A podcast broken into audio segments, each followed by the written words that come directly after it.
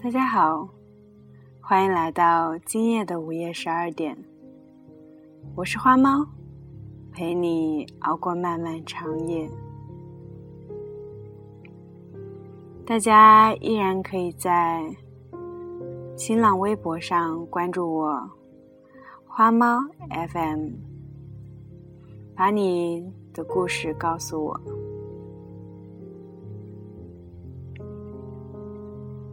有时候，我们就是需要一个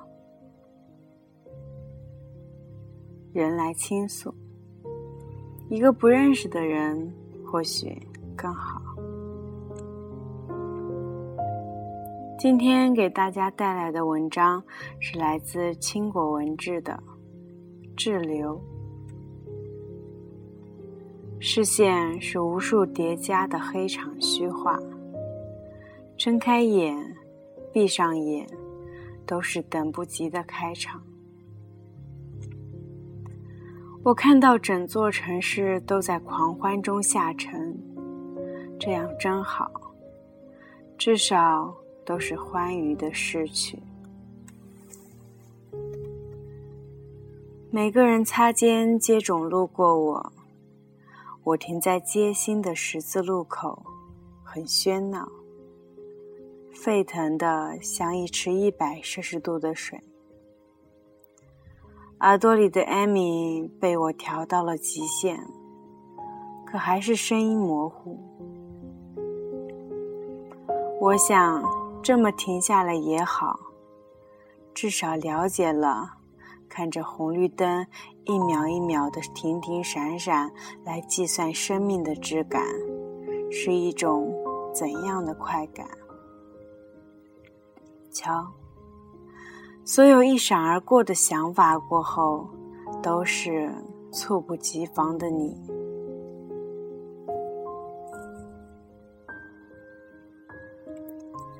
停在左前方的一个男生，穿棕色大衣、牛仔裤，沉重的黑色皮靴以及沉默的背影。对了，我见过这个样子的你。咱俩是一个初中的，你惊讶的看着我。对呀，只是你比我大一届。我停了几秒后，迟疑的问着：“还记得那年我们多大吗？”十六。你停顿了几秒，痴迷的报出了这个数字。那年我们十五啊，你还特别嚣张的骑着山地穿过操场。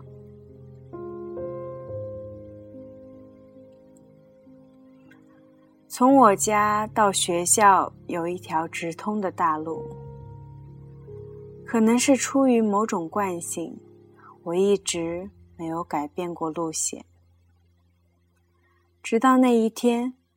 因为提前出发了半个小时，我选择在十字路口转弯，想绕个弯路上学，像往常一样骑车听音乐。这时，旁边骑上一个人，因为遮住了到达身体上的光线，所以感觉到一种压迫感。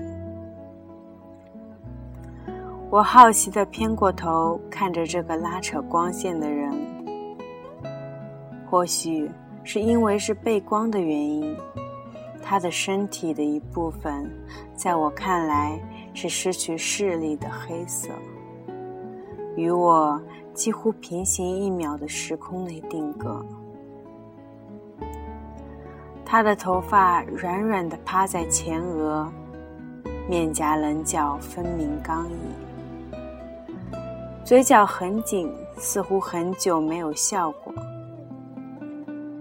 下一秒后，他出现在我前方的路线上，阳光懒散地铺在他的身上，停在原地看着他飞驰过后，很久没有回过视线。那种暖眼睛的现实感狠狠撞击了我。还记得那晚，我激动地握着水性笔，坐在书桌前，描写少女心事。你像一个跌落在城市的天使，我瞬间对你念念不忘。看着你骑着远远的离开了我的视线，我停下来，竟发现眼眶里充满泪水。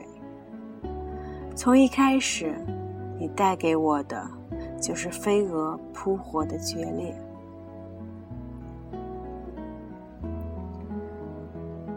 自从那次偶然遇到他后，我以为再也不会遇到他。有那么两天，犹如小女生的暗自感伤。没事儿就趴在课桌上，画着日漫里惯有的少年样子。白色衬衣勾起的瘦削身体。回到家后，便瞄着日记，在花边日记本上小心地写着只言片语。所以那是个星期一，你漫不经心地。靠在沙发上看着我说：“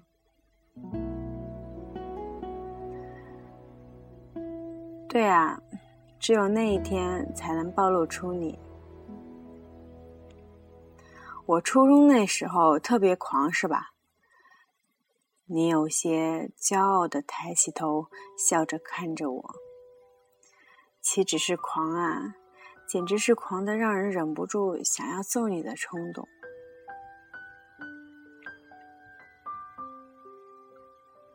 因为星期一升旗，所以全校穿校服。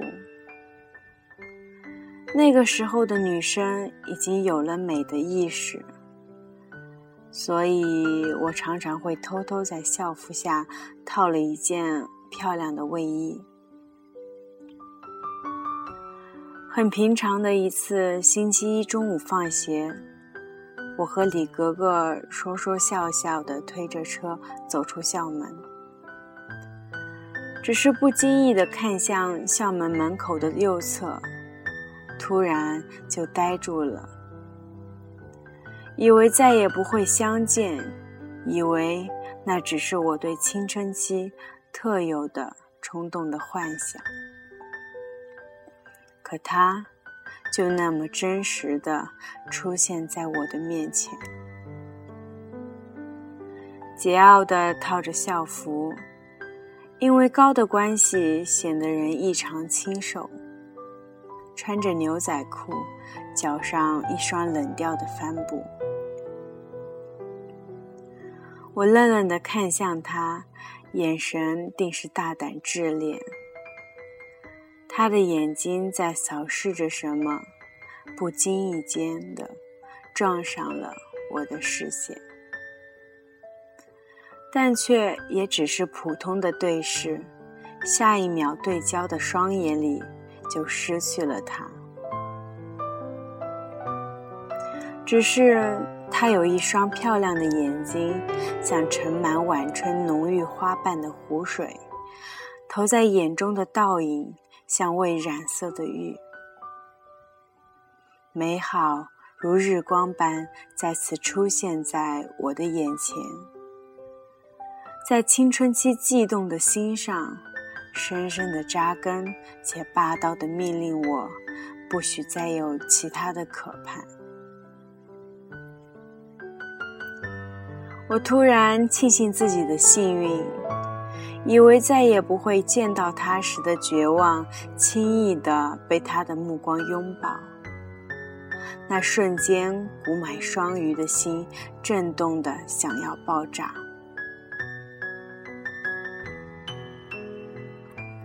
自从知道我和他在一个学校之后，我一直在期待是否能和他相遇。因为他很高，且总是一副很拽的样子，所以在一开始就以为他是初三或者初四的学生。只是有一天，我抱着厚厚的作业本去老师办公室交作业。上楼后，在初二那层的走廊匆匆忙忙，突然撞上一个硬硬的且暖暖的地方。我懊恼地抬起头，发现是一个清瘦且高的男生，他正好是从自己班的后门出来，没想到把我撞倒，作业撒了一地。甚至有的地方还被值日生刷完墩布后拖拉的水弄上了水迹。他不好意思的笑笑，挠着头看着我，然后快速的蹲下来帮我捡起掉落的作业本。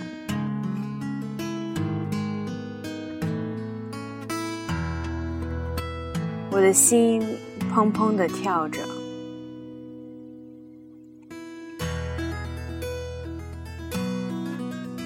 大庭广众之下被撞倒在十五的年纪里，是一件极其让人不好意思的事情。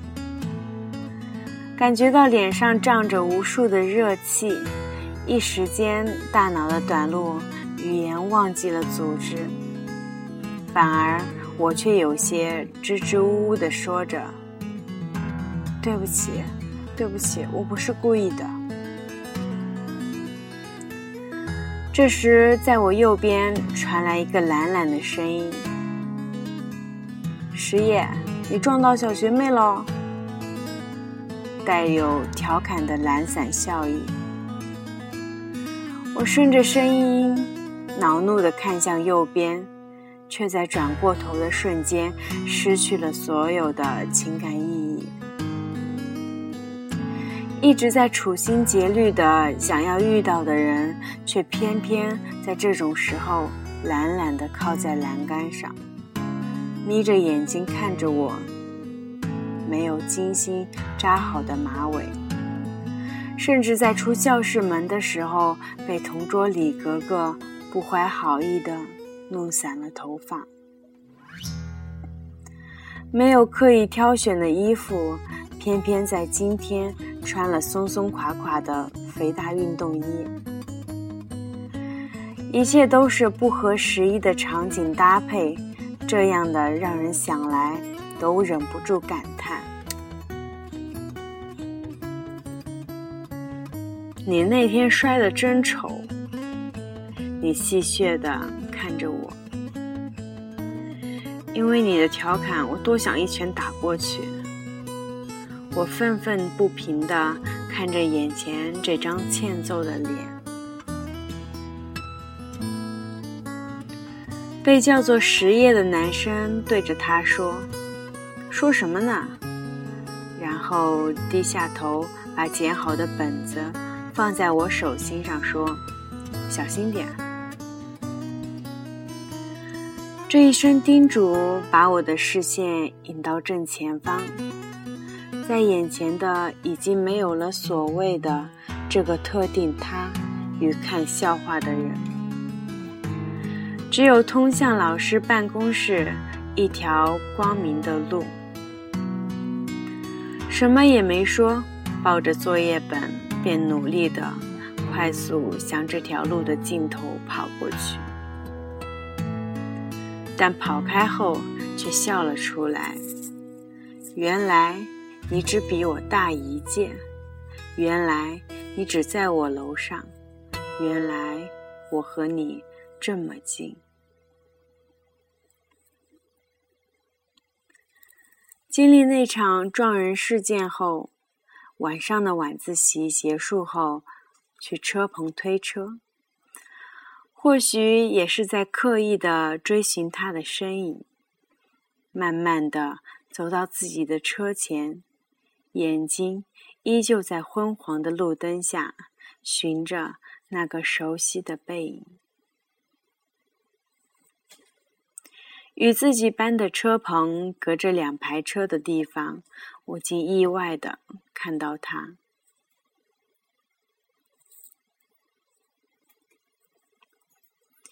斜挎着一个背包，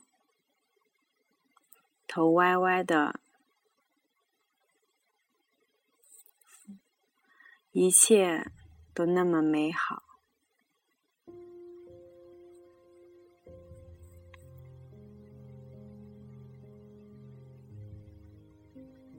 就在我盯着他看的时候，他突然看过来，直直的盯住了我的眼睛。温柔的灯打在他的身上，把头发照得带有暖暖的色彩。那一刻，我感觉到自己是不是出现了幻觉？我看到他对自己笑了笑。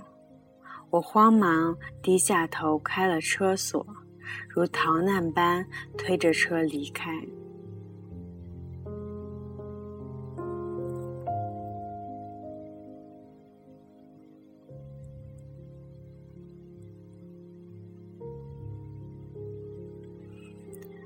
我开始频繁的找你，各种各样的你，看书的你，眺望远处天空的你。和实业嬉闹的你，被老师教训的你，偶尔放学后在球场打球的你，原来你是个跟踪狂。你笃定的看着我，调侃的说出了这句话。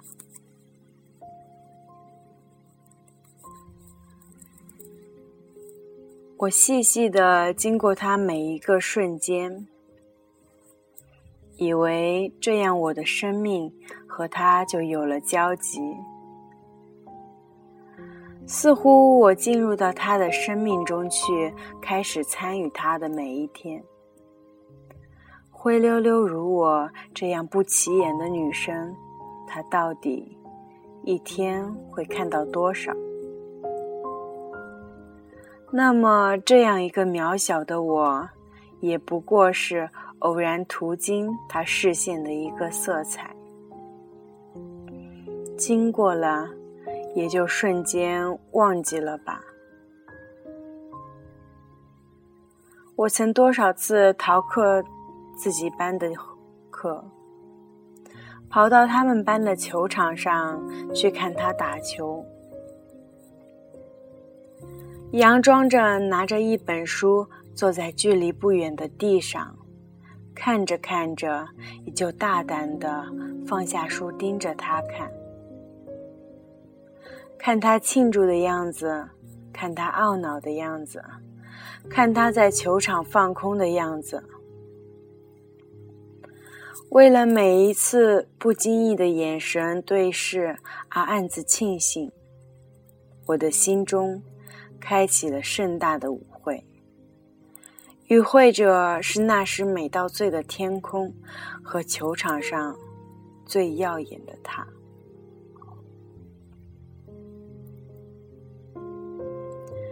有一次晚自习下的比较晚，我以为不会在车棚见到他，于是就懊恼的快速走到车面前，只是依旧习惯性的看向他经常站的地方。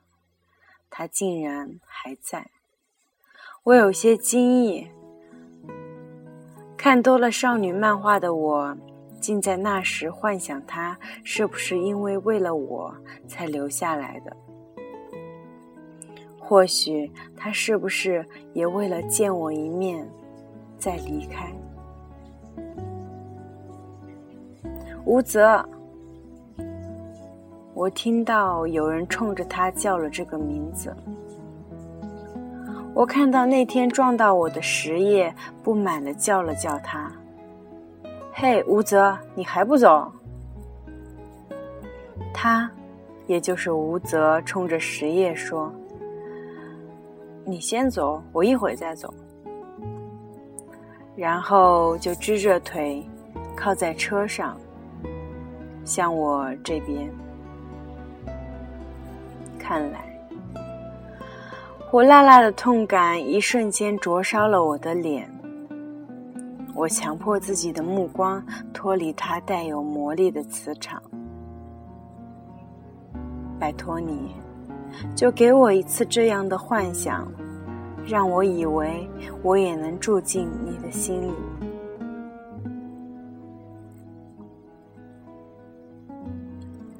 和李格格推出走出校门的时候，看到了吴泽和一群朋友站在一起，没有自行车，抽着烟，微眯着眼睛。一直以为吴泽是那个抱着书、偶尔痞痞的坏笑的干净男生，只是我没有办法接受他竟也有这样的行为。但我依旧安慰自己，没关系，这并不是真正的你。我安慰自己，看到的只是假象，真正的你在我心里，干净帅气的生活。吴泽，我就这样骗着自己走过了这么长长的路，我甘之如饴，接受这份爱的痛。因了你的存在，我才有了这个由于这个世界的使命。你那个时候就开始抽烟，你看到啦？你有些惊异的抬起眉毛问我：“怎么会没看到？”有一次晚上放学就在门外看到了。我玩着手中的水性笔，低着头说。不再言语，不能再多说话。我喜欢幻想，喜欢着你身旁的那个我。我没有疯狂，我只是突然爱上了一个在黄昏下将眼神收紧的你。我不能抱住你，不能前行，但我却熟悉你的心情。醉在你一个不经意的暧昧里，流言很容易滋生蔓延，更何况关于你的消息，你在疯狂的追求和我同一个年纪的女生，原来你所有的都是为了她的愉悦满足，你等在渐渐暗黑的黑夜里。你看向我这边的眼神，我偶尔和你对视的眼神，原来也不过是契合。当我不经意的看到你和那个自己同届的女生走在一起，看到你拥住她的肩膀，看到你们安静甜蜜的走过，看到你的嘴角少有的上扬。在你生日的那一天，在我为你精心准备，在我想要大胆的和你说一次话的时候，你选择用这样的生日礼物犒劳的自己，沉重的砸在我的心口，像是一把坚厚的冰投在心口。冰冷住所有的神经，寒冷到我拥抱自己不敢放声大哭，寒冷到我跑到你打球的球场，在昏黄的灯光下歇斯底里的撕掉那张精细的贺卡。其实我是这样疯狂的想着你，爱着你。像是放假回到家，束手无策的坐在宽大的桌子前，对着空白的桌面疯狂的想念你，搜集一切关于你的影像、文字、声音、画面，包罗一切。然后我会看到你最温柔的眼角和最温暖的笑意。那样一种想要挖空心思的想念与迫不及待再次相见，像一切瘾君子需要药品来镇定却无法得到般的自虐，超越了一切意义上的执着。或许仅是从精神上苛求到一定程度上的榨取。便是这样，到了黄昏后，在球场上干到昏黄色的落日，金灰色的铜人与川流不息的人群。我扶着球框，有风渗透，点点滴滴的汇入心中，下起了急促的雨。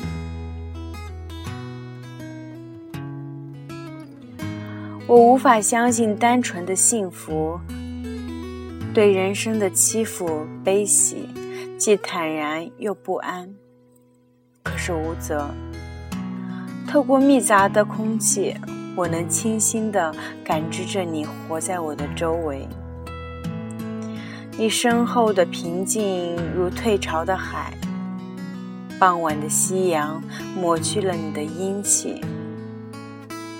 你的一件红色 T 恤足以燃烧我所有的热情。你是这个世界唯一的清凉。我看到你英俊的脸和微微上翘的嘴角，像是透过无数张灰蒙蒙的面孔，看到光鲜的你。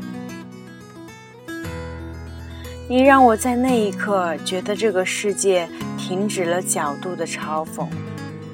你是我的夜，我的话语，我的歌吟。你让我以为爱可以不朽，就像这样。多次，你让我在猝不及手的时候，在你的目光重叠的瞬间，我一时间失了明。我再也没有那么大胆的，再也不会挖空心思追随着吴哲。可我依旧喜欢吴泽，依旧关注着吴泽，哪怕吴泽身边是我同届的女生，哪怕可能回家后写在日记本上的话比平时多了几倍，可我觉得。一切的发生有着它独有的意义。最后一个问题啊，不想问你音乐方面的了。我合上采访的稿件，正正的身子坐好。好啊，因为是最后一个。你特别精神的整整肩膀，认真的盯着我看。如果你身边有一个喜欢你九年的女生，听到这个消息，你想说什么？怎么可能？如果啊，我又没说是真的。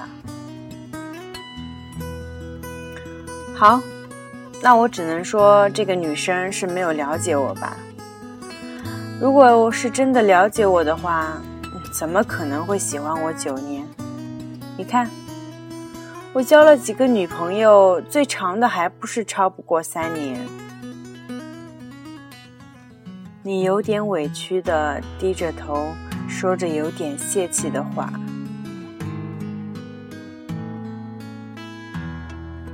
只要生命中还有一双眼睛，能够一同哭泣。生命便值得我为之忍受。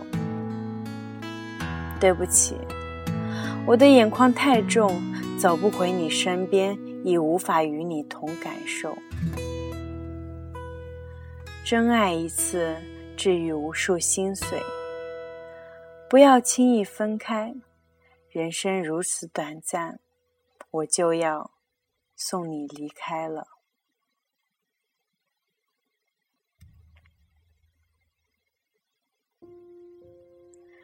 我看到你漂亮的女朋友在你怀里哭的脸涨得发红，我看到你均匀的拍打着她的后背，我能感觉到你在她耳边温柔的安慰着她。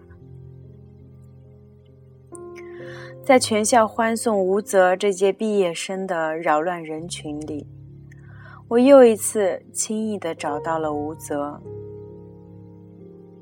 他英气逼人的侧脸，在多少张灰蒙蒙的面庞后熠熠发光。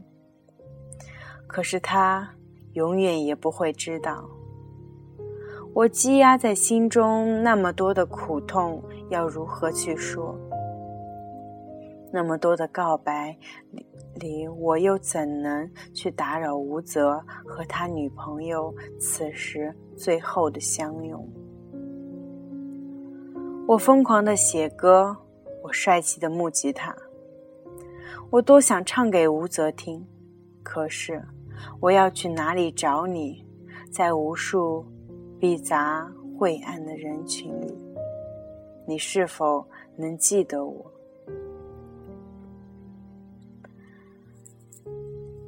今天结束啦，你依旧帅气的从沙发上站起来。我抬起头，呆了几秒后，也站了起来。你伸出手，微笑的等着我。我迟疑了许久，却也还是打出笑容，和你礼貌的握了握手。你背起旁放在一旁的吉他，转身离开。我坐下来，重复自己十五岁初次见你的动作。九年过去了，你还是没有变。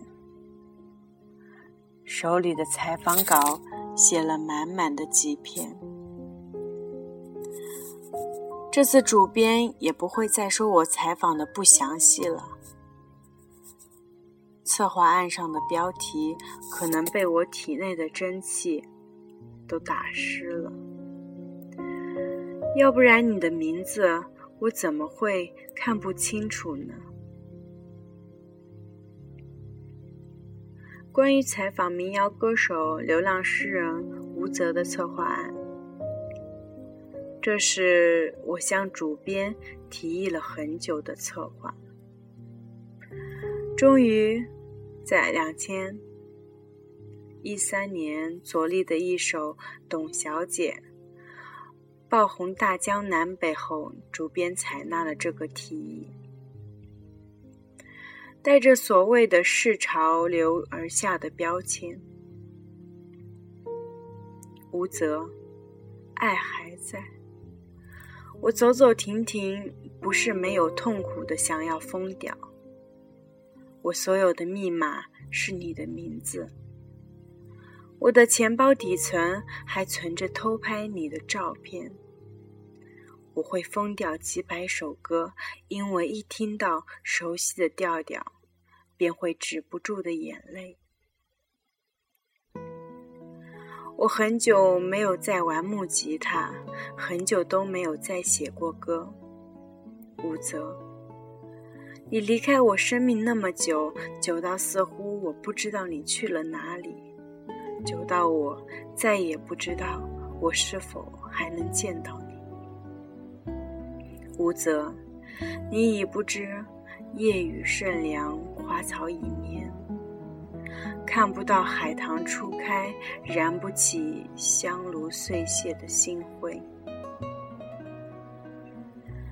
还记得很久前有人写过：“再相遇，只愿年华再如玉。”但一路走来，难得有风熄了街灯。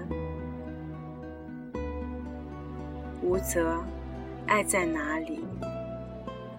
我想说，爱一直碰，被我捧在手心，如履薄冰。我在静心呵护早已失去一半的温暖烛火。你是一片不知愁的落叶，落在了火焰上，如烈焰灼烧在我心里，深深的丛林。顷刻成灰。谢你赠我的空欢喜，我是你执念的信徒，你是我永不往复的坟茔。